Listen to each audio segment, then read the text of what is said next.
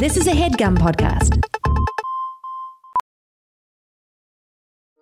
Welding instructor Alex DeClaire knows firsthand how VR training platforms like ForgeFX can help meet the demand for skilled workers. Anywhere you go look, there's going to be a shortage of welders. VR training can help welding students learn the skills they need to begin and advance in their career. The beauty of virtual reality is it simulates that exact muscle memory that they need. Explore more stories like Alex's at meta.com slash metaverse impact.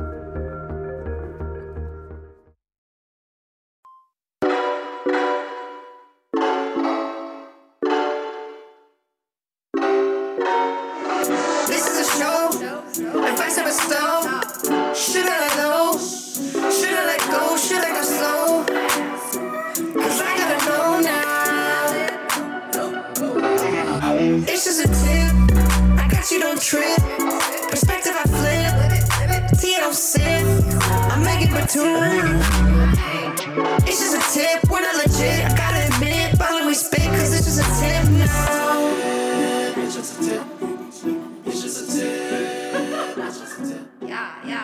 Welcome to another episode of Just a Tip, the podcast that's equally about its tangents as it is about its tips.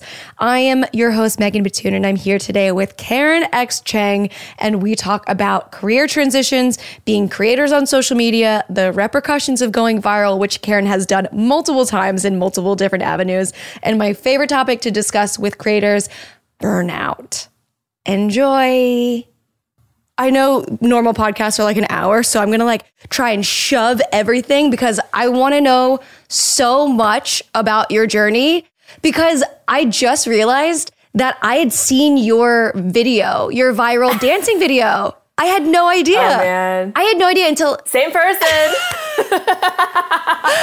a lot of people were like, wait, what? That was you? that's so Because I do something completely different now. Yeah, I mean that's uh, isn't that like life for real? Like I feel like both of us definitely have so our hands in so many different things.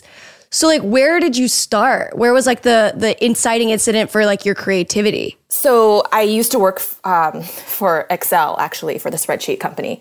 And then um, when I quit, I decided to, to like sing a goodbye song to my coworkers. And the goodbye song was like nice. there was nothing like mean or rude in it, but still the fact that I sang a goodbye song was kind of obnoxious. Totally. And then I just like posted it on YouTube.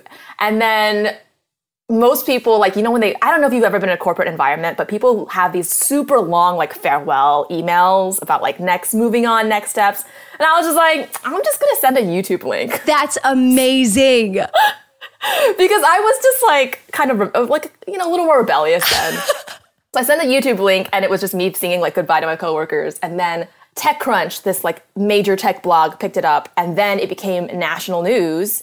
And then it became international news. Like every single major publication, it was because the headline was Microsoft employee quits with song. Wow. And that's like such a good headline. So it wasn't, people weren't even watching the video, but it was just like, oh, that's a great headline. Totally. And so then I was like, oh my God, like that was my first taste of viral. And it was kind of scary because it wasn't one that I really like chose or controlled. It, you know, I wasn't like planning for this thing to go viral. Wow, yeah. I never had anything go viral before. Um, I was kind of like, now I'm most famous for being a quitter. so, um, but that was like my taste, you know, and that was all, all about 10 years ago now. Wow. And then, uh, and so then a few months later, I had moved, I was in a new job. I had decided to learn how to dance because I'd always wanted to learn popping and locking, Yeah. but I never knew what it was called, and I never knew how I could go and learn it. Like I wanted to do, I saw that really viral David Elsewhere robot video Yes. that was from like I don't know, 15 years ago. Totally. A long time ago, maybe even longer, maybe 20 years. Oh but my God.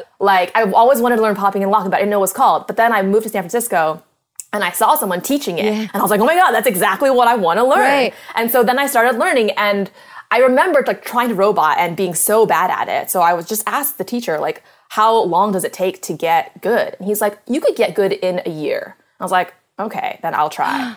and so then I started practicing and then I was like, you know what? I should really rec- record myself so I can see my progress. Totally. And then I was like, oh, you know, what? I should make a video that's like me learning how to dance over the course of a year. And I had this idea on like literally day four of me practicing.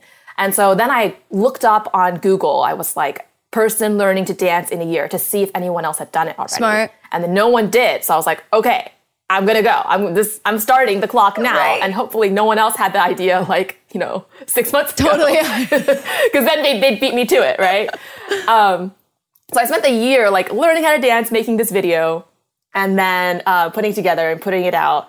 And this time I was like tried to make it go viral. So this time I like looked I looked up like emails for a bunch of reporters and like contacted them. Uh, all cold outreach. Like, Interesting. Then to put it on Reddit. I like did all this. I was like, what are all the things I could do to promote it? Not knowing how to promote something on the internet, but just like let me just think of everything I could possibly do and do it. And then it worked. And this thing went. I mean, I just remember the. I don't know if you remember the the the, the feeling the first time something of yours went viral, but like I just remember this thing. Like I think I, and this was almost ten years ago. Um, going to bed with like. 80,000 views. And Yeah. then waking up with a million. Oh my It's- God. And, and the first time that that happens, it's like, what the heck? Totally. Now it's not it's not as big of a deal now because we make videos regularly. We have a larger audience. Um, views are much more inflated now. I feel like a million views ten years ago was like it's Oh, like yeah. equivalent to a lot more views today. You know. So that was that. That was how that all happened. Wow. So you've it's it's wild to hear that like you've gone viral in like so many different avenues. Like I feel like when I started, I think when some of my like dance videos would go viral, well, I wouldn't even say viral. It would just be like much more than normal. And that was always really cool. But I've never I've never done something that was like internationally viral. I don't think. Maybe I did like one um, Filipino video where I was like cooking Filipino food and it was like on the news in the mm-hmm. Philippines. And I was like, okay, then I'll mm-hmm. I'll consider that viral, sure. but it's mm-hmm. just it's just wild that like you figured out how to market it because even like doing a Google search, like after we started talking on Instagram, I was like, oh, I want to see everything about this girl. And then like when I type your name in Google, like it's the SEO is like working in your favor. Like there's like Yeah. the, you have like Pinterest like links, you have everything that like if I was better at my job, I would do.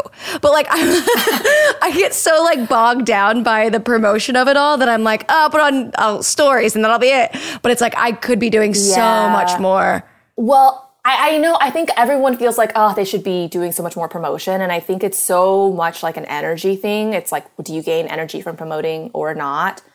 And I gain energy from promoting to a certain extent. I also don't enjoy it as much, but I think I really enjoy the gamification of it. I really enjoy like trying to figure out Yeah.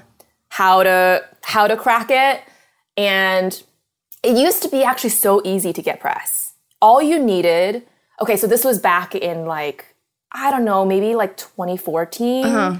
around then like it was a lot easier to make something go viral even if you didn't have any sort of audience or following. And all you needed to do was like come up with a, a concept that would make for a good news headline Got it. Yes. so, like, girl learns to dance in a year. That's a good news headline. Or like, I came up with, you know, I came up with a uh, with just like a phone technique, and then I called it like this new selfie technique, right? Because that was a good headline. So it's just like thinking about, okay, how can I make any concept into a good headline? And then you go and you like basically find reporters who have written about anything similar, and then you cold pitch them. And then I would, I would honestly reach out to like 300 reporters. Whoa.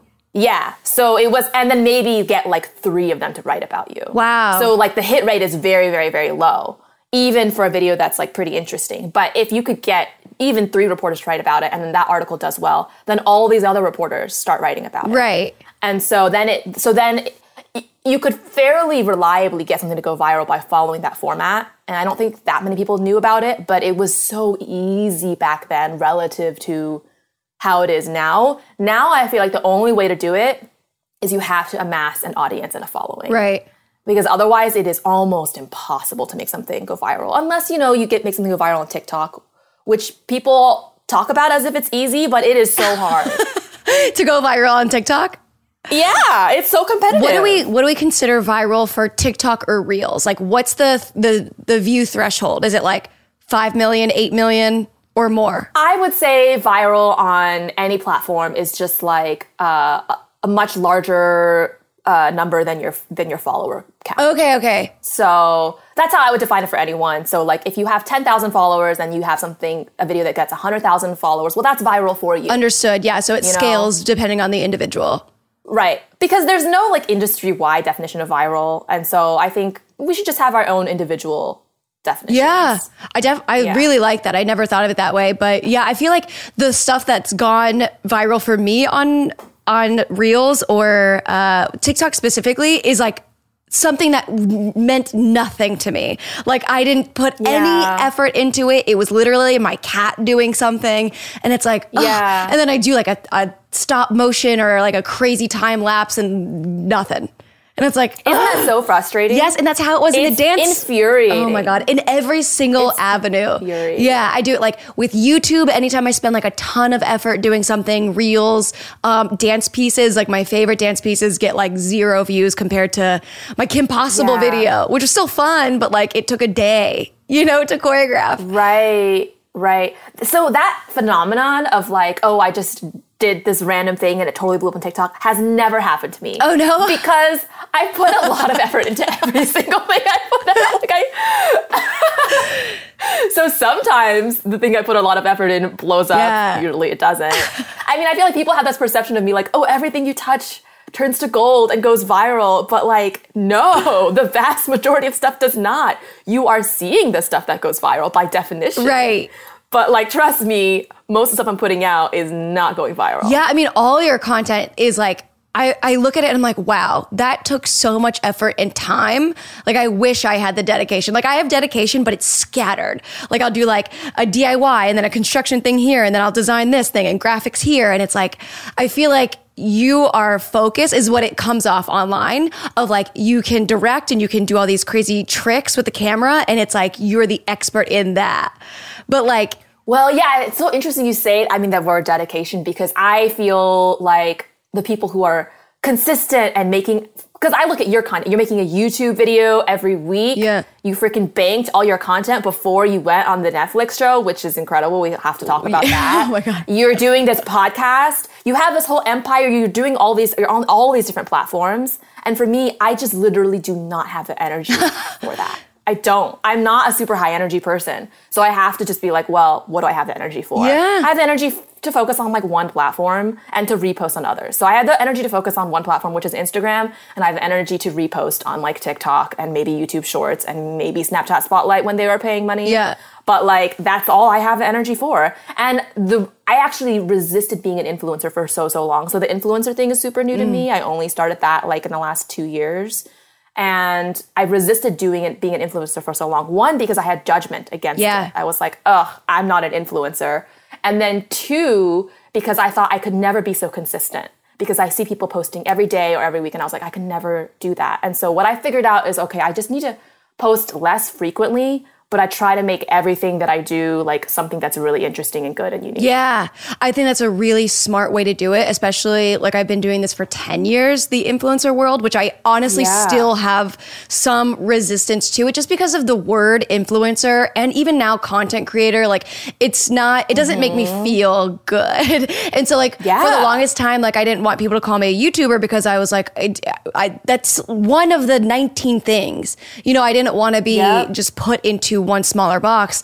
And then it was like, oh, but the content I'm making on YouTube feels a little bit a little bit more premium than just like a YouTube vlog, you know? And so it's like, okay, that doesn't feel right either.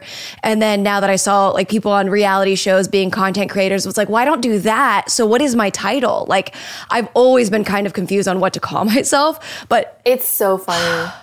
it's a whole thing. there's always a negative whatever whatever we're called there's always a negative association youtuber Yeah. always like seen as less premium influencer then it's just like ugh. Right. okay now content creator soon content creator is i feel like i feel like we keep having having to rebrand the name totally. because We do. because it keeps getting negative connotations so we keep just we're just like well we'll just call ourselves something else now It's so funny. Yeah, it's like I mean, but I, I guess that's like I'm very grateful now to like be making this transition into interior design and like TV hosting because it's like okay, finally Yes. now like my title matches how I feel, you know, and like for you, creative director, like we get we have what we feel like. Yes, exactly. I think for the longest time I called myself a director when it was a complete imposter syndrome thing. Yes. Because there's no like certification for director. There's no thing that you pass that now you're called a director. Yeah. You know, and so I, for the longest time I'm just like I'm just going to call myself a director and pretend until like, you know, I feel legit. And then I'm just going to call myself a creative director even though that's actually kind of a high level position in an ad agency, but I was like whatever, I'm just going to take it. And as opposed to like content creator, Yeah. you know? Because I mean, I am a content creator, Mm-hmm. frankly, but I don't like to call myself that because it has a less premium connotation. So I was just like, I'm just gonna put creative director in my bio instead. Yeah. Just gonna try to make it feel more premium as best I can. And doesn't it make a difference with like the people that are coming to your page to look at it and also for you when like you're looking at your page and you go, "Yes, I feel like a creative director." Like that's how Yes. I'm I'm telling you like my name essentially. If we were going to give titles, Yes, that's our name. It does. Okay, so I have a funny story because I've changed careers many times. Mm-hmm. And so at one of the career changes that I had, first one actually was from like project manager to designer. So I was uh, to like graphic and, and uh, UX, like UI designer. Mm-hmm. And um, I just remember why I spent like six months trying to teach myself design. And then I was trying to get a job as, as a designer. And so I would, I was like, okay, I'm not ready, but like, let me just, I'm so ready to leave my job that let me just like try and get this job. So I would send applications and emails of being like, I'm looking for a job as a designer. Um, and no, no response crickets. And then I just changed one thing in my emails, which was I said, I am a designer. Yes. And I just started getting like interviews. That was all it took. So you just have to like pretend sometimes until Totally. You know, just call yourself the thing that you want to be. Just just do it. Yeah. Unless it's like doc, unless it's something certified like doctor or lawyer, don't do that. Right, right, right. But if there's no official certification, just call yourself the thing. Yeah, that's what I'm learning too. I mean, like now when I made the tr- transition to begin the transition from dancing and making YouTube videos, which are always like DIY based, but into like actual interior design, I remember someone telling like a friend of mine, it was like a, a comment on a friend's channel that I was maybe on in a video, and they were like, hey, like, tell Megan that she can't call herself an interior designer. And I was like, what? And like, I looked it up and I was like, oh, I understand why they say that because, like, in order to be a technical interior designer, you need a four year bachelor's degree with like codes. Okay, so there is an official certification. yes. And so I was like, got it. Not going to call myself an interior designer, but I can call myself a designer because I've been graphic designing, I've been DIY designing, Yes. I've been doing interior stuff. well, there's no official certification for just designer. Totally. As well. And and Yeah. now that I'm in school for uh, an actual certification, not a four year degree, but just a certification to do like residences, that's like what I think is gonna hit my uh, my imposter syndrome. I think that's what's gonna like nip it in the mm-hmm. bud. If it doesn't, mm-hmm. then th- we'll get there. Because because I'm like, oh man, like I do feel it's weird because like I do feel like I still have imposter syndrome, but I am like working on three actual interior design projects that I'm getting paid for. So I'm like, I'm I'm doing this thing and I'm getting paid for it, so it's a job, but I still don't feel like that's like I can call myself that. It's so I've just made peace that I'll always have imposter syndrome, mm. no matter what. And I think it's normal and natural. And I read somewhere that like the the more in many ways the more talented or successful you are in your field, the more you do have imposter syndrome. Because the thing is that your taste can always outpace your ability. yes. Like you're, you're you actually need that. Like you're counting on that. You're counting on your taste always being better than your ability. I think it's like an Iris Ira Glass quote or something. Because that way you will push yourself to always be better. So you have an awareness of where all your weaknesses are. And so that is part of where the imposter syndrome is coming from. It's like, oh, but I have all these things I still need to get better at. But then the, the opposite of imposter syndrome is that is I don't know if you heard the Dunning-Kruger effect. No. I don't know if I'm even saying that right. never heard of it. But it's basically it's basically the effect where everyone thinks that they're above average. And it's the effect where actually the, the less competent you are in something, the more confident you are, the better you think you are because you actually have no idea what you don't know. Totally. So in that sense, having imposter syndrome is a good sign. Right. Because it shows that you are self-aware of your improvement areas. Wait, that's so true. And I love it so much. That's, oh my God. Okay, that makes me feel a little bit better. And just, I don't want to always be living with it though. Like, the, I guess not in the way that I, mm. when you're like, oh, I've just accepted it. Like, I would love to accept it if it didn't, Well, you know what? Now that I think about it, but it affects you in a way that you don't want it to affect you. yeah. But you something Yeah. that I think I've been struggling with is like the other people thing of like I've always kind of cared what other people thought, especially being a creator Yes. online of like what are people Yes. going to think of this video and and it's just like okay, are they going to think I'm stupid, funny, smart, whatever it is. And so now when I'm thinking that like I'm going down this design path, it's like everything I create has to be incredible so that other people can go, yes, she is a designer. And it's like, well, who are you? Why are you Mm-hmm. Proving this to anyone other than yourself? And like, I know what I can do, but I think it's like the other people haven't seen my taste in my mind, exactly like what you were saying. Like, I know my trajectory. I know where I'm going to end up. I know what I'm capable of.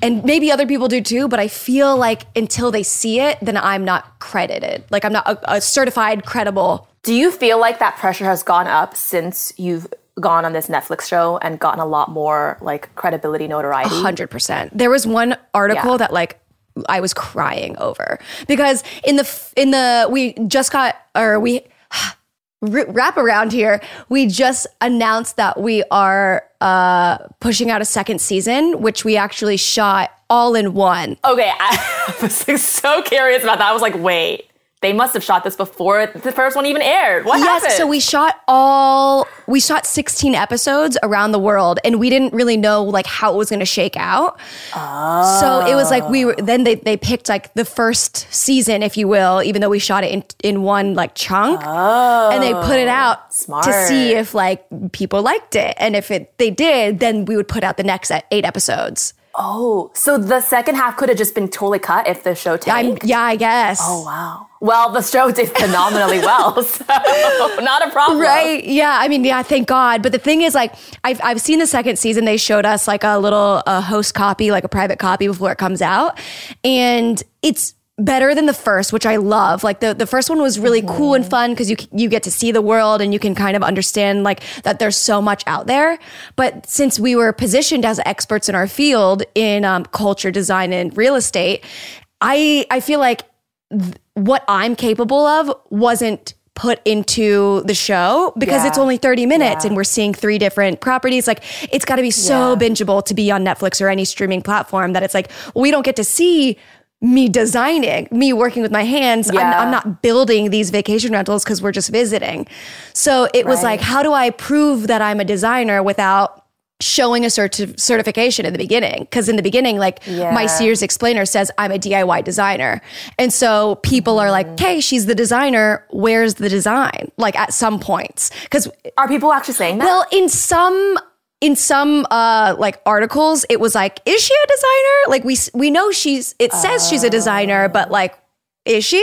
And so like when that happened i was like oh th- I don't like this feeling because like Yeah. yeah the the more Yeah. eyeballs especially I don't know 50 million that lasers in on any sort of imposter syndrome you would have had and totally like magnifying glass Yeah. with an ant like it's like okay we're gonna Yeah. scorch you until until you get a degree and so like that was a really tough thing for me to to be like oh my god okay well when the second season comes out you'll see that i talk about design a lot more. And so i'm like okay thank god for that. And hopefully if we get a third season which we have not shot yet and we don't know if we're gonna get but if, if the second season does well then um, by the time we go back on the road if we do then i will have my certification. So like i'll be Yeah.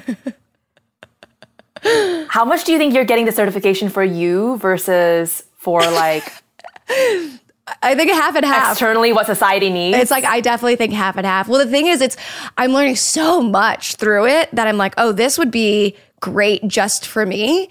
But I think definitely. Mm-hmm. I, I don't know if I would say 50 50, but it's definitely close. Of like, I definitely want to learn all of the things that I need in to do this craft, like all coding and like all the, the terminology for different fabrics and like what the the limited space or like the minimum space you can have between like a stove and an island, you know, because like actual function, there's so much of that that I didn't really know before because I I know what looks good. Like when you're creative, you can make anything work visually. But when it comes to design, and you know this, like user interface and user experience, like it has to be functional. Yeah. And so Yeah. it's definitely, I'm learning a lot in that for me. And it, it definitely helps me. Like the more percentages I get in it, it makes me feel more validated. But when I have a certification posted on my wall, I think it's going to be like, Exactly. big You're gonna have the official stamp. um, yeah, you know, it's interesting. I felt kind of similar to you, where like the more quote unquote success I get, the more. Okay, here's what it is. It's like so for the past year and a half, two years, I've really focused on growing my Instagram followers. Yeah. And so I started about uh, a year and a half, two years ago with like, I don't know, 3,000 followers. And then Wow. now I have a million. Yeah, you- and it's, amazing. it's from like, it's from like constant qu- growth hacking. It's from like me actually like legit trying to grow my Instagram. Um, and I've I've realized that as my Instagram gets bigger and bigger, I feel so much more pressure and I censor myself so much Yes. more on what I post. Oh my God. Because it's like I it's like okay, here's here's what I'm, here's what I don't here's what the feeling I'm trying to avoid. I don't want someone to go on my Instagram page Uh-huh. and be like, I don't get what the big deal is. Like I don't get why she's got Oh, that many followers. Oh, no one would And I ever think that. stems.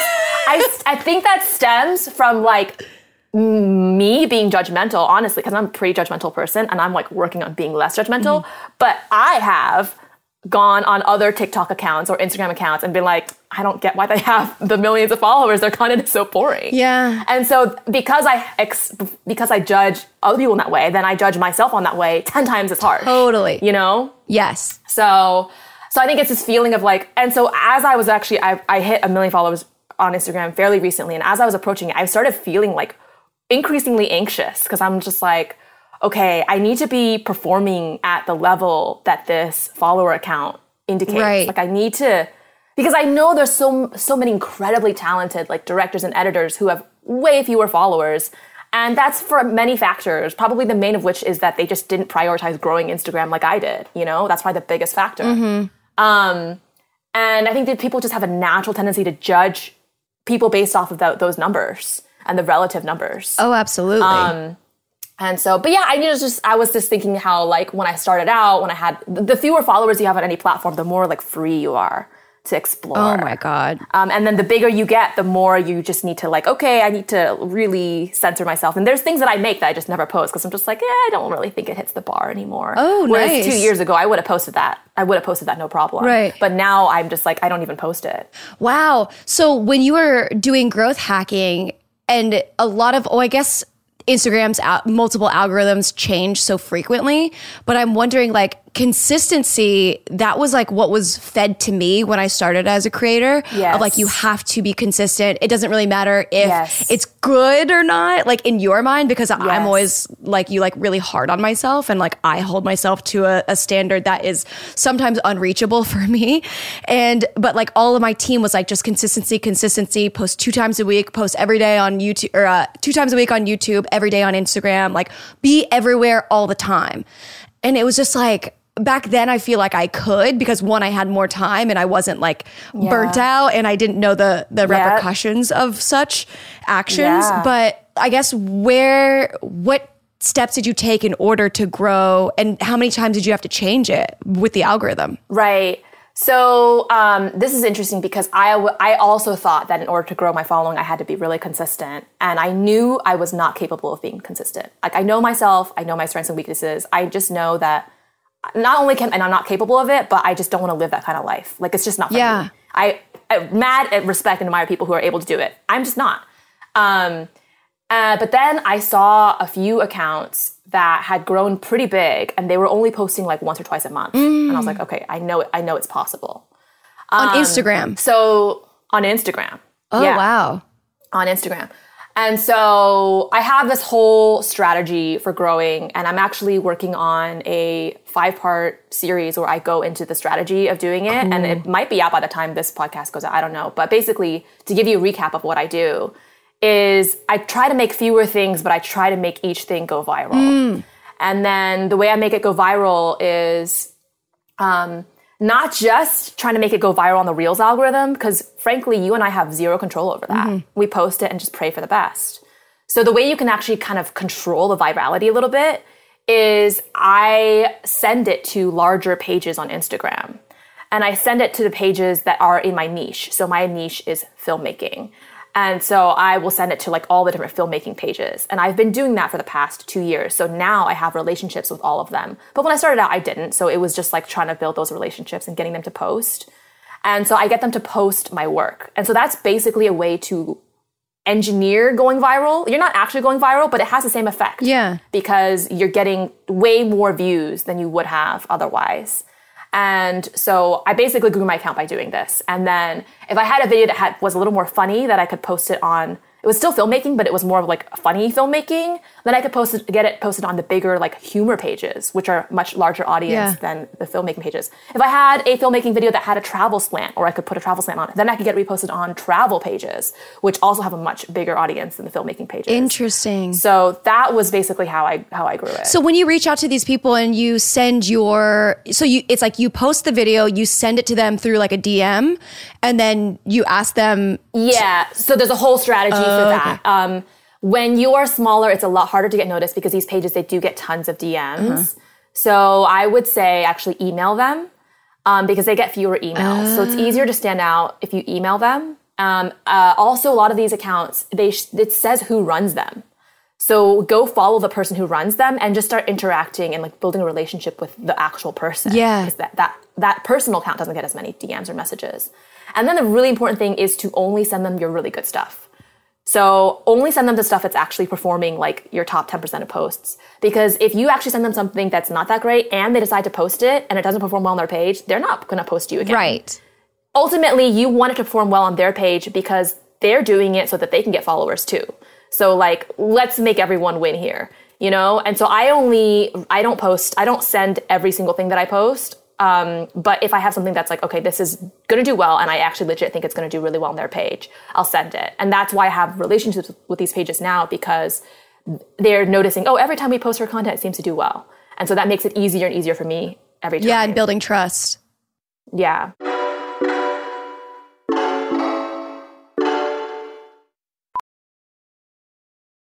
Welding instructor Alex DeClaire knows VR training platforms like Forge FX help students master their skills. There's a big learning curve with welding. Virtual reality simulates that exact muscle memory that they need. Learn more at meta.com slash metaverse impact. Yeah, yeah, yeah. Whoa, that's so wild. I've never really thought about when I when I think of Instagram, I guess it came after YouTube for me. Like it, it was mm-hmm. I had Instagram in high school, but I never used it like I am using now. So with YouTube, it was like mm-hmm. cross promotion and collabing was like the only way to grow, like back in OG YouTube days. And Yeah. now it's like, yeah, I guess it obviously Instagram is, I think, in my opinion, bigger than YouTube, especially for growth. Like YouTube is so hard to grow right now. But Oh, you think I, so? I do. Instagram? Um, yeah, I think Instagram is much easier to grow on. I mean, especially with Reels. I mean, like in my mind, it's Yes, like with real now with reels. Yeah. Before reels, Instagram growth was really. it was hard. definitely not cool Yeah. for for quite some time. But it's like It was a problem. we can all say it. It was an issue. It's like thinking about Instagram and collabing that way and cross promotion, like I used to do on YouTube. That's something that I didn't really explore before. And I'm only starting now oh. to do the social part of social media because before it was like, oh, I make a YouTube video, I make small cut downs, I put it on Instagram, I do this on Twitter, da da da. But now I'm starting to interact with a bunch of design pages and a bunch of like different prop stylists and interior people. And it's like, whoa, this is so cool. Like this is this is the social media that everybody else was using. You know, that I didn't know about because I was just like, oh, I'm a company, I'm a I'm an empire putting all this stuff out because I, I make content everywhere. And it's like, oh, but you are forgetting about the reason social media exists is to be social and connect with people.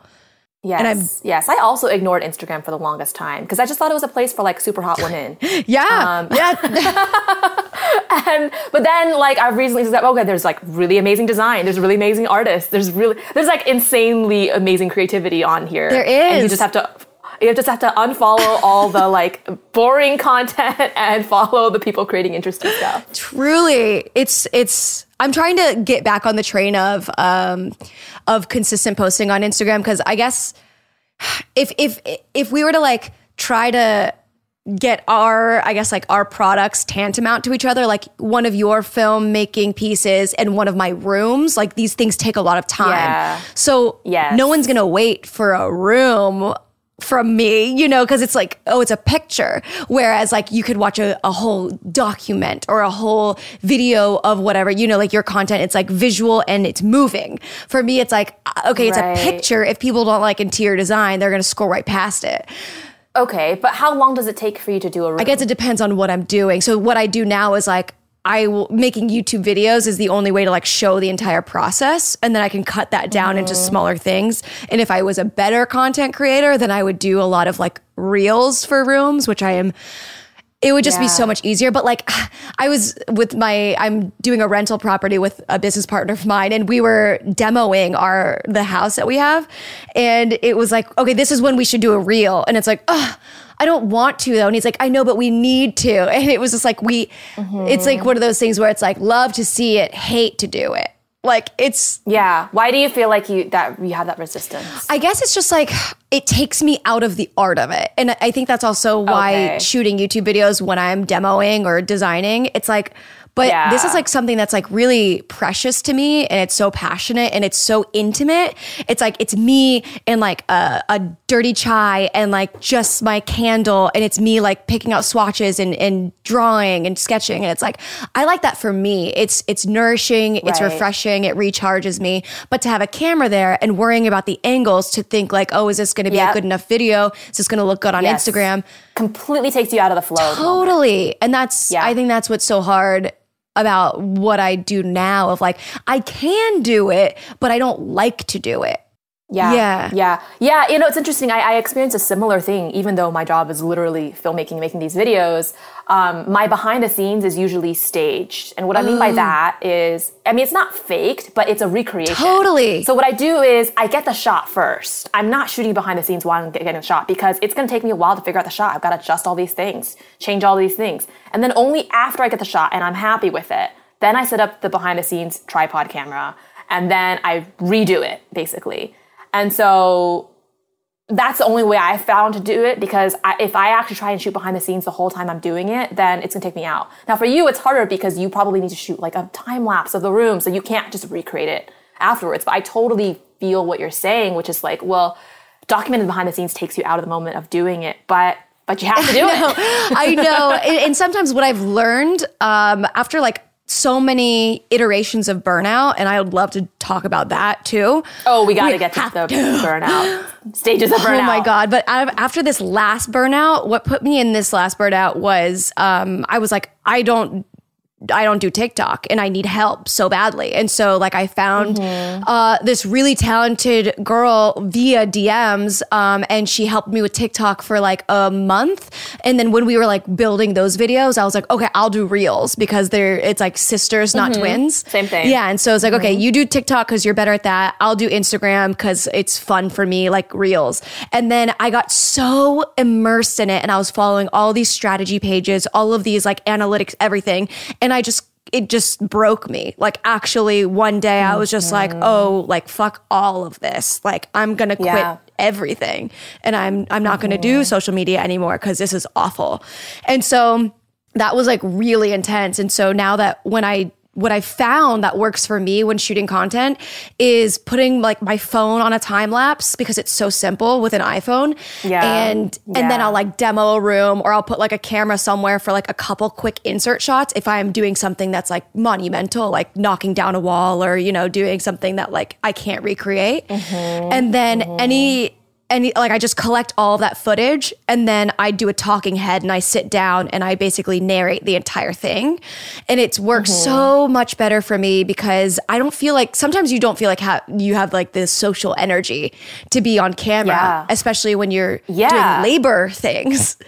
Yeah. Yeah, so that's Exactly. that's really helped me. But I was also uh, thinking about what you just said about uh, recreating what you can recreate. Like uh, my my boyfriend works in film for sound, and so he's always around. Um, like sh- reshooting things, especially when they're house shows.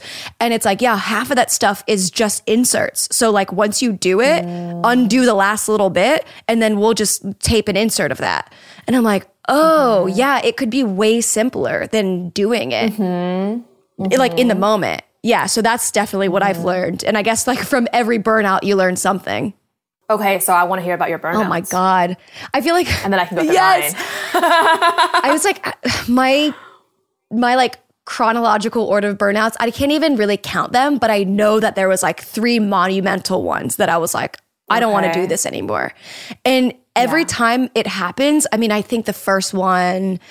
I had just become a full time creator where, like, I quit my restaurant job and I was doing brand deals. And I think I just had way too much on my plate, which I always do.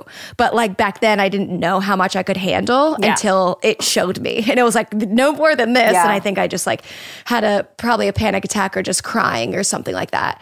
And then, um, my second burnout was just um, never taking a break. Like I just was always on, always recording. My relationships were failing because it was like what I had prioritized was my relationship with the camera, and it was like, what is Yeah. what are, what is the audience getting? And I would like live my life for the video. And like sometimes as an introvert, I wanted to stay in, but my vlog for the week, because I used to do two videos per week on YouTube. And my vlog for the week, I didn't do anything interesting. So I was like, well, I have to go do something now. And then I would like be out on Hollywood Boulevard doing something crazy just for the video. And it's like, This is a curse of the vlog. yeah, I know. And I was like, yeah, this this isn't it for me. And so it's like every time I I do have a burnout, I learn a little bit more about what I want to do. Because after that, I was like, oh, okay, I'm not putting my relationship online. I'm not gonna vlog around my friends, and I'm not gonna do something I don't want to do. And so I was like, okay, with mm-hmm. those parameters, now what do I want to do? Okay, I'll just do talking head setups, and then it's like from there, what do you want to do? Okay, now I, I start to find like design and fashion lifestyle, and it's like okay, it, every burnout gets me a little closer to like things that are not going to burn me out. Yes, exactly. You just have to learn the hard way. Some things you have to learn the hard way. I know. Okay, your turn, your burnout turn. Okay, so I felt like my whole life has just always been about like how can you be more productive? Yes. How can you do more? Yes. Like you live your life by like let's do more. Oh my God. You know, and it's like it's just drilled into you, both in American culture and in like Asian culture. It's just drilled into you in every direction. Yes.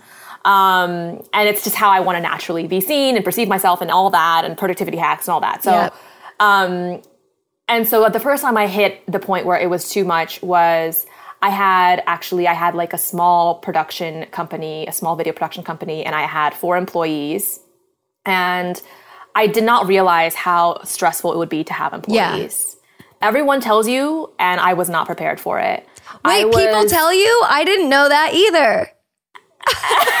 I don't know. Everyone told me how stressful it would be to have employees, and I knew it would be bad, but I didn't know it would be that bad. Wait, okay, uh, say more about that because for me, I think I'm I just work whenever I like have the creative stimulation to. And so having set Yeah. hours I think is the hardest part for me to to be like if if I don't do something then this person doesn't get paid. Yes. Okay. So I think having employees um, brought out in me, I I think, a very deep seated fear that was not tested before, Okay. which is a financial stress. So I, I, I, there's some people with a certain personality type where they just, it's like no amount of money could make them feel safe.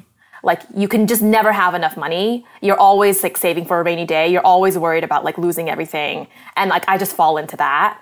And so I think what was really stressing me out was the fact that so much money was leaving my bank account every month to pay employees. I didn't realize how stressful that would be because it makes it so that you have to close this business. You just have to. Otherwise, you're going to start bleeding like tons and tons of money. Um, and so that I think really freaked me out. Um, and I wasn't psychologically prepared for that. Um, I also wasn't prepared for um, okay, one, so your employees become your financial dependents, but they also, in many ways, become your emotional dependents. Because when you're just working with contractors, then um, they're not expecting to get all their career fulfillment from you because they're doing lots of different projects and they just need to be fulfilled in that one project. But if someone is your employee, then well, well, they're pegging their career to you. And so you need to give them career fulfillment. And career fulfillment is very tied in emotion. And so I wasn't, I didn't expect all all of this emotional kind of relationship now. Um, and so I think both of those things stressed me out incredibly much. Um, and it just got to a point where it was affecting my health. And so it was like I started developing like tingling in my hands that started really stressing me out. That really worried me. Um, and it turned out to be fine. Um, but you know, I've had it for years actually. Um, but I had just I was just getting all these physical symptoms Yeah. of stress. Um, and then there was just one night where I like just threw up from stress. And that was the first time that that had ever happened. And I was like, oh, Whoa. I think I'm actually stressed. Yeah. Because I before then I think I was stressed, but I didn't even realize it. I was like, okay, I've got under control. Like things are fine. I'm gonna do this, gonna do this. You're just in such problem solving mode that you don't even feel the stress. 100%. And then your body's just like, I'm gonna throw up now because 'Cause you're not listening. You are stressed. Yeah. I'm gonna make sure you listen. I'm like, okay, I think I'm actually Yeah, stressed. loud and clear. So then I was like, okay, I need to make some changes. So that was the first time that I burned out. And so so now I'm solo and I think that's like much better for me. And I feel like I actually almost hit a burnout very, very recently. Um, and what happened there was I just had a really stressful uh, work project. And um, normally my work my work projects are not that stressful um, because I give myself a lot of margin of error. But this particular project was just really stressful. Sometimes you can't avoid it, and then it just it triggered this cycle of insomnia for me. Um, and insomnia, I just do not deal well with at all. And then so once I have insomnia, then it's like I I can t- I can do so much less. Totally. Like, um, I, I feel like I, I can normally handle like 10 medium sized tasks a day and then, you know, one large task and 10 medium sized tasks a day. And then when I have insomnia, I can like barely handle two small tasks. Wow, yeah. You know, it's, it's just like, it's totally crippling for me. And so I'm just now getting out of that. And I'm just like, okay, like these things can destroy me like overnight practically. So I need to kind of balance my workload and start being a lot more selective about what I say yes to. And so this is like I'm so I've I've just now I'm, I'm recalibrating because I feel like you always the the level at which you, at which you have to start being more selective mm-hmm. can increase rapidly if like things are blowing up. Like I'm sure for you when the Netflix show blew up, then all these all this stuff started coming your way and you had to like recalibrate. Yeah. You know? when when yeah, I have so much to say about that, th- understanding what to say yes and no to because I'm I'm like barely understanding that because like right now I just I think it's I'm notorious for just saying yes to everything. Um, Yeah. I, I will say no to something if I, I don't think there's any value for either party, like in the long term. Um, but like sometimes I will act out of scarcity of being like, yeah, I'll take Yes. that because like I need that money. Because what if all of this falls down? You know, like what if Instagram like shuts down for some reason or like you know it's like i do have kind of a stable income because like i'm my own boss but at the same time it's like well if the brands aren't coming in then i'm not Yep. going to get paid this month and how am i going to afford my mortgage and my car and my rental property like i've got a lot of stuff Mm-hmm. and so i just like need to continually bring in income because i don't know when i'm going to fall off quote unquote and like i've been Yes. telling my team for like the longest time like i've always been like yeah i'm about to fall off so like what's my exit strategy. I've been saying that for like five years and like it i just keep on growing. So it's like even my therapist was like i where is this coming from? Like why do you always think that like it's not going to last? Or why do you think it's going to fail when every year a new opportunity that's better and more aligned with your direction is happening? And i'm like i don't know I, It's probably something deep seated in your child. Oh, yeah. Oh, yeah, for sure. Like everything. It's like all the evidence in the world could point to this not happening, but you'll still feel this way, and I completely relate to it. But I, I, agree. I think you know I'm I'm often operating from a scarcity mindset when I say, "Oh, I'm I'm operating from an abundant mindset," when really I'm just like aspirationally abundant mindset. Like I'm not actually. I'm pretending. Um, so I'm trying to get myself to actually be in an abundant mindset Yes. so that I really can like default to saying no to things and just focus on the few Yeah. things that like really, really make sense. Um, and so that's that. I mean, it's it's an incredible position to be in. Like, I think it's a really these are all like amazing problems. of course and I feel like very privileged to be in this situation. Um, but I think you know it is. You just have to. I think there's such a strong cultural societal pressure to just always do more. And that's not how I'm going to live my happiest life. No, it, it's interesting because like the more that I do, the more I burnt out I get. But something that like I really enjoy is being productive. And like when Yes. whenever I finish a task, I feel so good about myself. Or like when I finish a room, or when I do a full day of admin, or like yesterday I designed for nine hours graphics for a different company. I was like, wow, I crushed that, and I feel so good about it.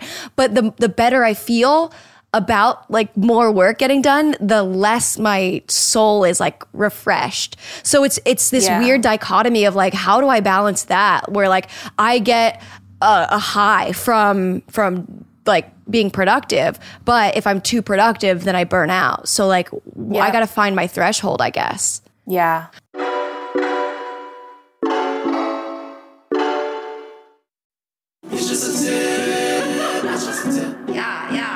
When you are about to burn out, you said that you felt like you were almost at a burnout uh, very recently. What do you do in order to like back yourself off from the ledge? Yeah. So I think I think I actually am a little less prone to burnout than others, and I think it's because my body does not tolerate that much. So, like, I think there's some people who can just push themselves so hard. I know someone who, um, literally, he he was like really sick. This was pre-COVID days, so he was just like had a flu or something.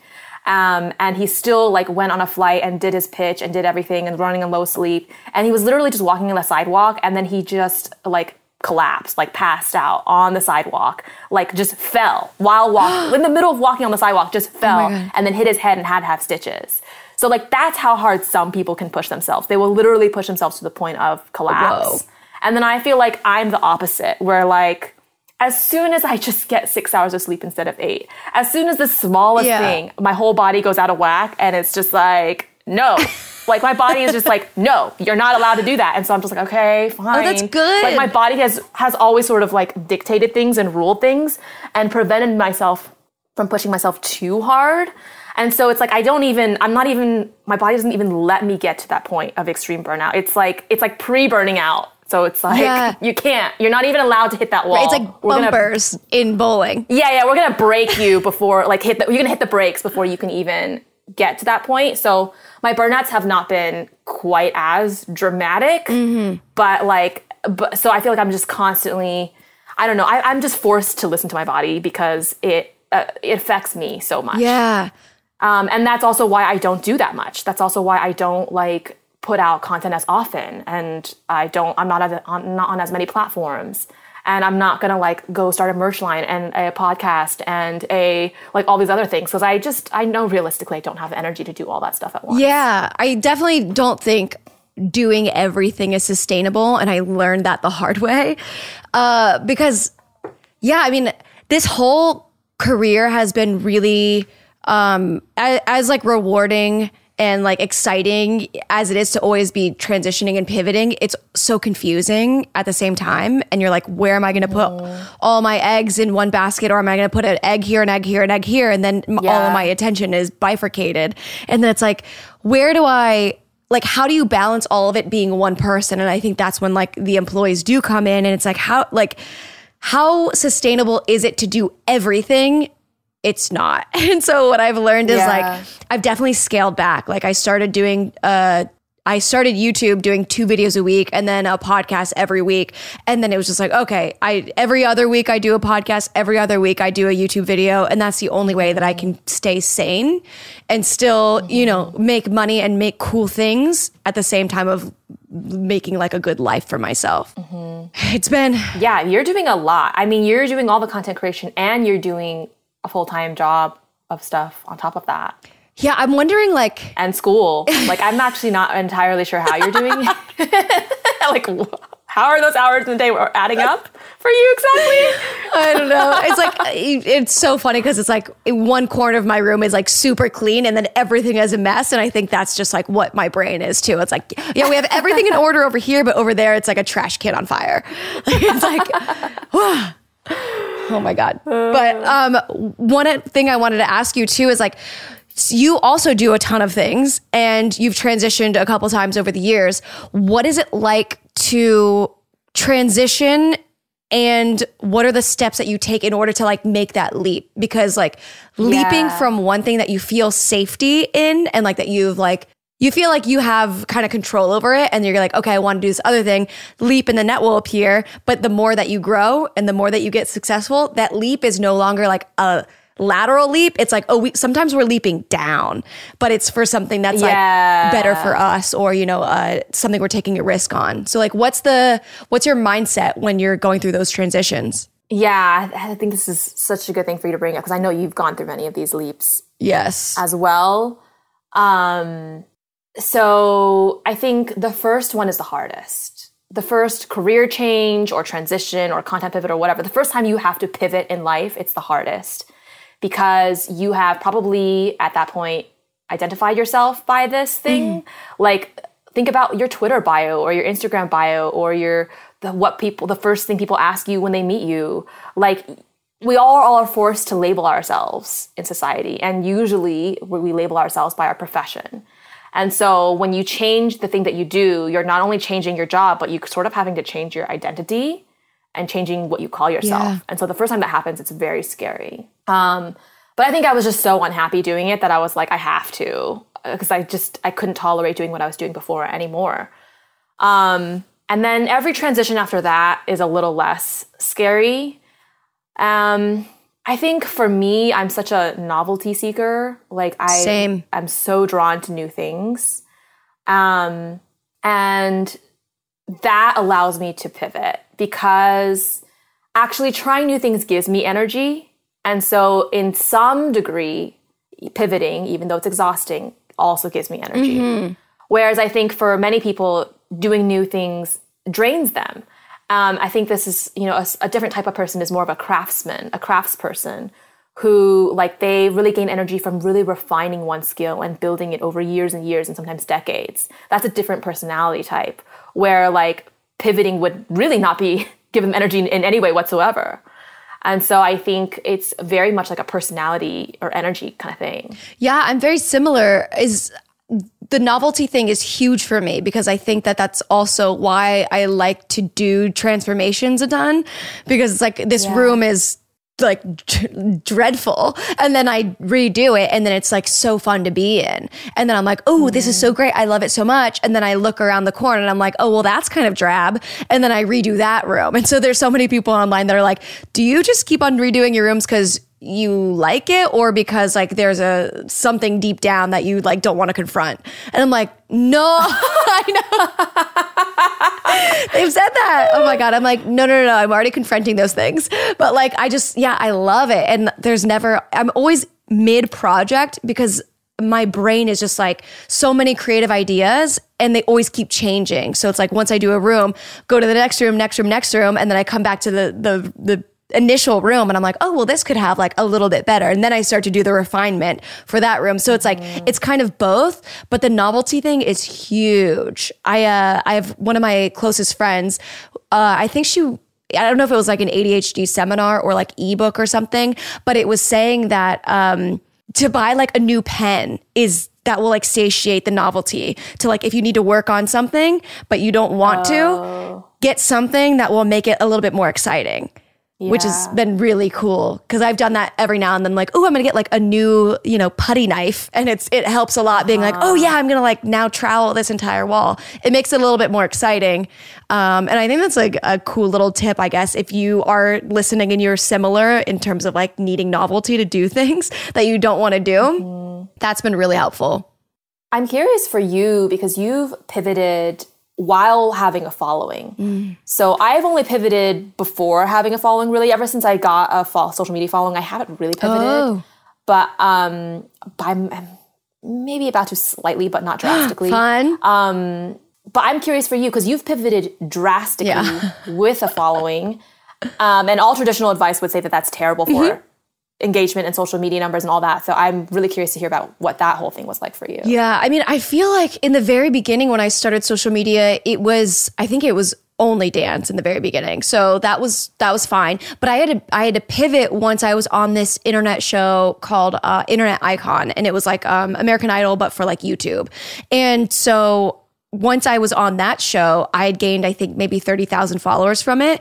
And I had to merge those two audiences. And so I was like, okay, these people want to see me dance. These people want to see my personality. How am I going to make this work? And so I would still make dance videos, but then I would put sketch comedy in the beginning, at the end, kind of bookending it to go, everybody's satiated.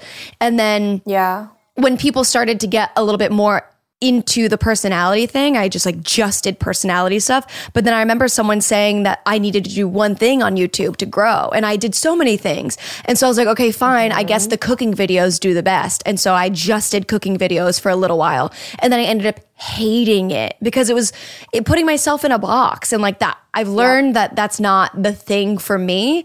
And even like with design, like I'm definitely like honing in on it now. But I think what I need to realize is like the people that came for the personality and maybe they don't give a shit about design. I need to be able to speak to all audiences, like the people that do like artistry and design and architecture, but also like someone down to earth and messy and real, you know, like, and like, put those two together and i think that would do well for me because i don't know if there's a lot of designers online that show their personality because it's so visual and it's so product oriented mm-hmm. that it's like okay maybe that's like carving my own niche you know like i just came across this idea yesterday but tra- the transition between that it was very much like i remember like posting online like that i'm not going to dance anymore and it was like it was like a whole thing like people it was almost like a RIP to the old me in a way. Yeah. And a lot of people came for that. And so it's like, I'm, I'm sorry if you came for that, but like, I'm not going to hold myself into what I think that everybody else wants just because it'll keep me, keep my engagement up. It'll keep me relevant. It's like, I would hate if I only did that for the following. And so it's like, and I think it's like, especially when you post something that's a little bit, um, I guess divisive or you post anything political, it's like you're gonna get you're gonna lose followers, but if you Yeah. speak up for what you actually believe in, then you'll find the the like-minded people that you want your community and tribe to be anyway. So I think that's kind of the, the leap that I had to take with like, okay, I'm not going to dance anymore and I'm only going to post this stuff. Um, and I think I went like really far. I always go really far. when I make a transition, I'm like, okay, I'm going to go all the way instead of like, there's a thing called the two millimeter rule that I learned in a self development seminar. And it was based off of the instructor's friend who was a surgeon. And everyone would, that would come in would want like a drastic change to their face. And then the surgeon would be like, absolutely not. I will not work on you if you want anything more than two millimeters of a change. Oh, interesting. Yes. Because he was like, usually all that it takes is such a slight pivot, but people think that it needs to be so much more. So they do, they, they end up becoming looking like a different person because they didn't keep what made them them and just tweak very ever so slightly. It would just be too drastic. And so I think what I, what I do, um, kind of all the time is like go really intense and then I have to scale back. And by the time I scale back, I realize that it was only a two millimeter difference.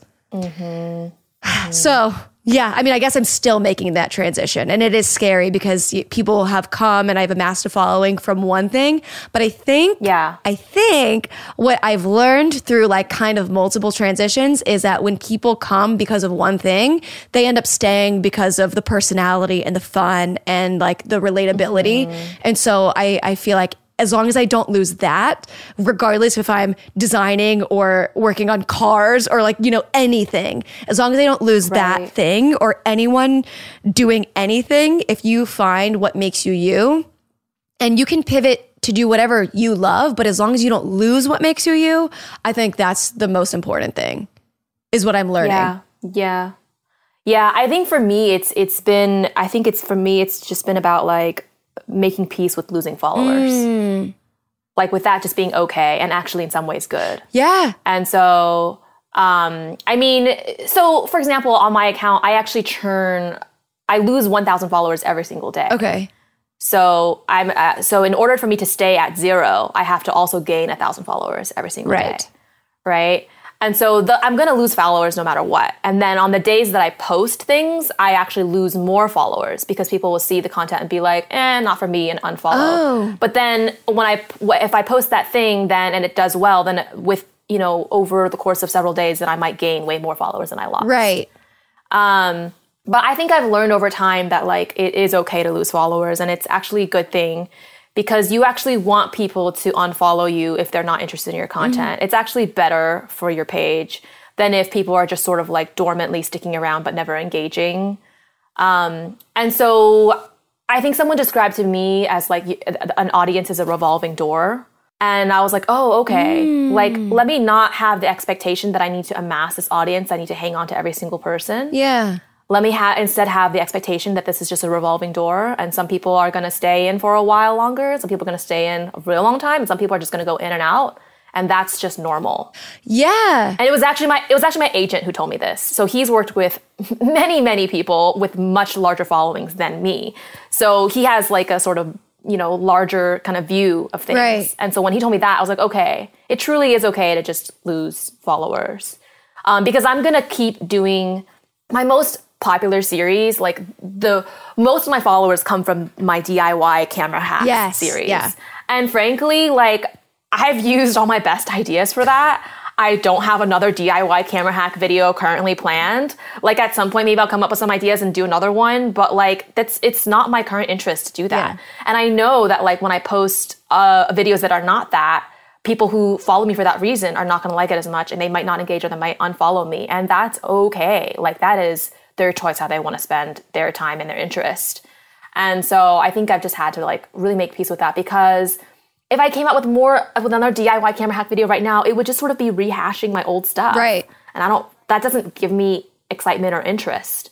So it's like if I keep doing the thing that people followed me for, I know the quality would decline. What I really need to do is I need to do new things and different things that I'm proud of, and that may not be a fit for them, and that is okay. Yeah. How many times have you in the past like made content that you think that your followers would like, but you were like, I I feel like okay about this, but I know that they will like it. Do, what's your, I guess, your barometer for creation? Yeah, it's interesting. Um, so my most successful video on Instagram, as measured by number of followers, is a video that I made called um, "Low Budget Shots with Household Objects," Uh-huh.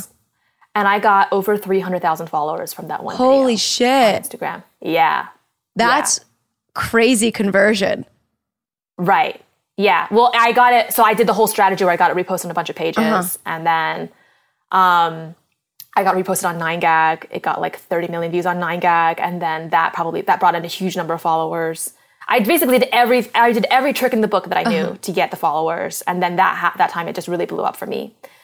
Now that video, before I released it, I was like, I hate this. this is like not. This is really not representative of the quality that I want to put out in the world. Yeah.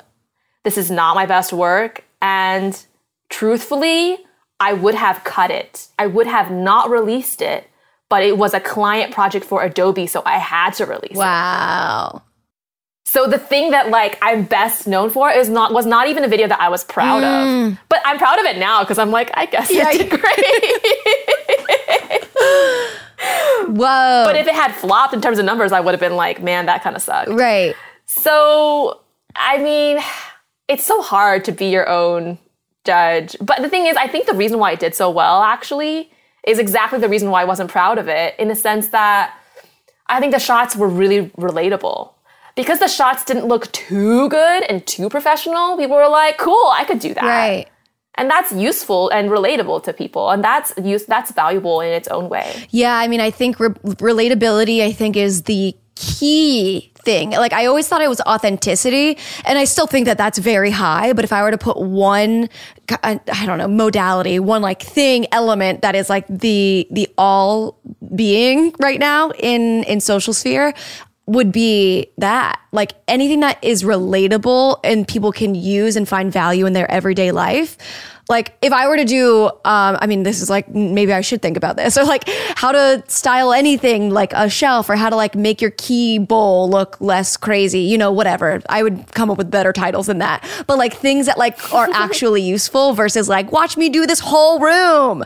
Like that's what gives Yeah. me value and like I love that and right now I'm developing my portfolio but I should probably if I was a good content creator I would start very small like very like easy things that anyone could do with their house no matter where they live. Right. So so this tension is like I feel like this is increasing tension where the, almost like the better something is, the wor- the less relatable it is. Yeah. So this is especially in the filmmaking world, but probably you see it in design as well. Is like the most talented filmmakers who are creating these incredibly like technically gorgeous shots. Those videos get way fewer views than like my simple little iPhone shot. Yeah. And it's just because it's not relatable. People can't see themselves doing it, even though technically they're like top of their field. Mm-hmm. And then so when I am making stuff and I want to make something look better, it's like, well, I want to make it look better, and that's actually going to make it perform worse Right. right? Um, and so lately, I've just been like, that's okay. I'm gonna make it look better anyway, because that's what I want to Yeah. do. And like, I'm gonna make content that I know, like going forward. Um, my goal over the next few months is actually to make content because I think it's good, and oftentimes that means it's gonna look more professional, polished, and that means it's gonna perform worse in social media. But ultimately, you know, I have an audience, but my my paying audience is a very, very, very small percentage of my audience that are like marketers who could hire me. Yeah. And they actually appreciate the, you know, something that's a little more technical or professional. Yeah. Um, and so, you know, I think for me, I'm not like, I guess I'm more rebalancing my portfolio. Like, I'm probably going to do less of the iPhone stuff. I'm not going to get away from it entirely because I genuinely enjoy doing it. But I'm just not only going to pump out that. I'm going to do what my genuine interests are, even though I know it's going to be less numbers. Yeah, I think I saw somewhere on a one of those analytics pages that your followers break down into like four different categories, and I only remember two of them. But they were saying like followers, the the people that uh, like you for your content and want to like ingest it, and there's also the buyers of the people, like you said, like the the people that are going to actually pay you, the leads for your jobs, and so it's like I what we have to do is like Uh, have a balance of it, like polished shots, iPhone shots, and then anything in between. Just playing the game. Playing the game always. It's a fun game if you gamify it which i should. I should sit down and like really think of it like a game because if anything is a game i want to win. Exactly. Yeah, I feel like with all this, all these promotions and growth hacks and stuff, like you have to find what makes, what about it makes it fun for Totally. you. Otherwise, it's just exhausting. it really is Like I remember when Clubhouse was really hot and everyone was in Clubhouse, like getting all the growth hack advice, and I'm just like, I'm exhausted in here listening to all this I, advice.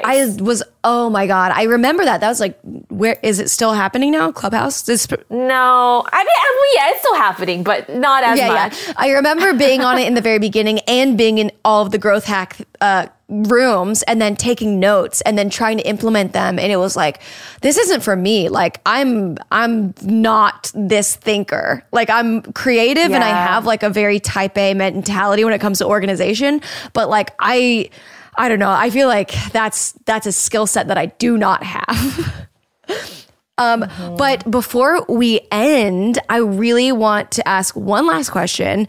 Um, and this can go any way that you want, but since you've had like so many different avenues in your journey, but if you could give one piece of advice for anyone that is a creative or wants to be a creative in any sort of capacity, what is your kind of like life motto or advice that you would give to them? Okay, my advice is don't take anyone's advice that seriously. Oh, I love that. Okay, so which is like funny because it's like, why would you even listen to that if I'm telling? you, But anyway, it's sort of meta. But like, what I'm saying is like, everyone's gonna have their growth hacks and tips and advice for you, but everyone is gonna give you that advice from their lens in which they lived life. They're a different age from you. They lived life under different circumstances from you. They have a different personality from you. They have different interests from you. So they're everyone's giving you advice based on how they lived their life.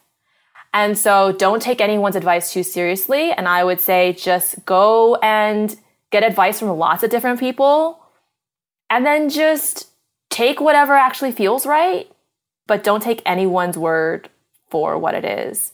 Uh, because, like, even I can give you all my growth hacks, and, like, guess what? That worked for me for a specific period of time, for a specific set of circumstances, for a specific personality. Mm-hmm. So, you know, I'm about to give like this whole, I'm about to make this whole series, which is like how I grew on Instagram. Now, my, the title is How I Grew on Instagram, It's not how you can grow on Instagram. Totally. I'm just giving an example of what worked for me. And so the best thing you can do is just really observe and experiment and figure out what works for your personality. I love it. When is it coming out? Probably in mid September. when is this coming out? Uh, next week. Okay, cool. Okay, All so right. yeah. So okay, so it's called How I Grew on Instagram. Uh, it's how I how I grew to one million followers on Instagram. oh my god. That's coming in mid September. So exciting. Okay, cannot wait to do that and hopefully I can grow to 1 million on Instagram. oh, that's happening for you. Thank you so much for listening. All of Karen's socials are in the show notes if you want to see more of her filmmaking and follow her. If you want to hear a specific topic or have any other people that you would love to hear on Just a Tip, DM me at Just a Tip podcast on Instagram, and we will see you next time. Bye. That was a headgum podcast.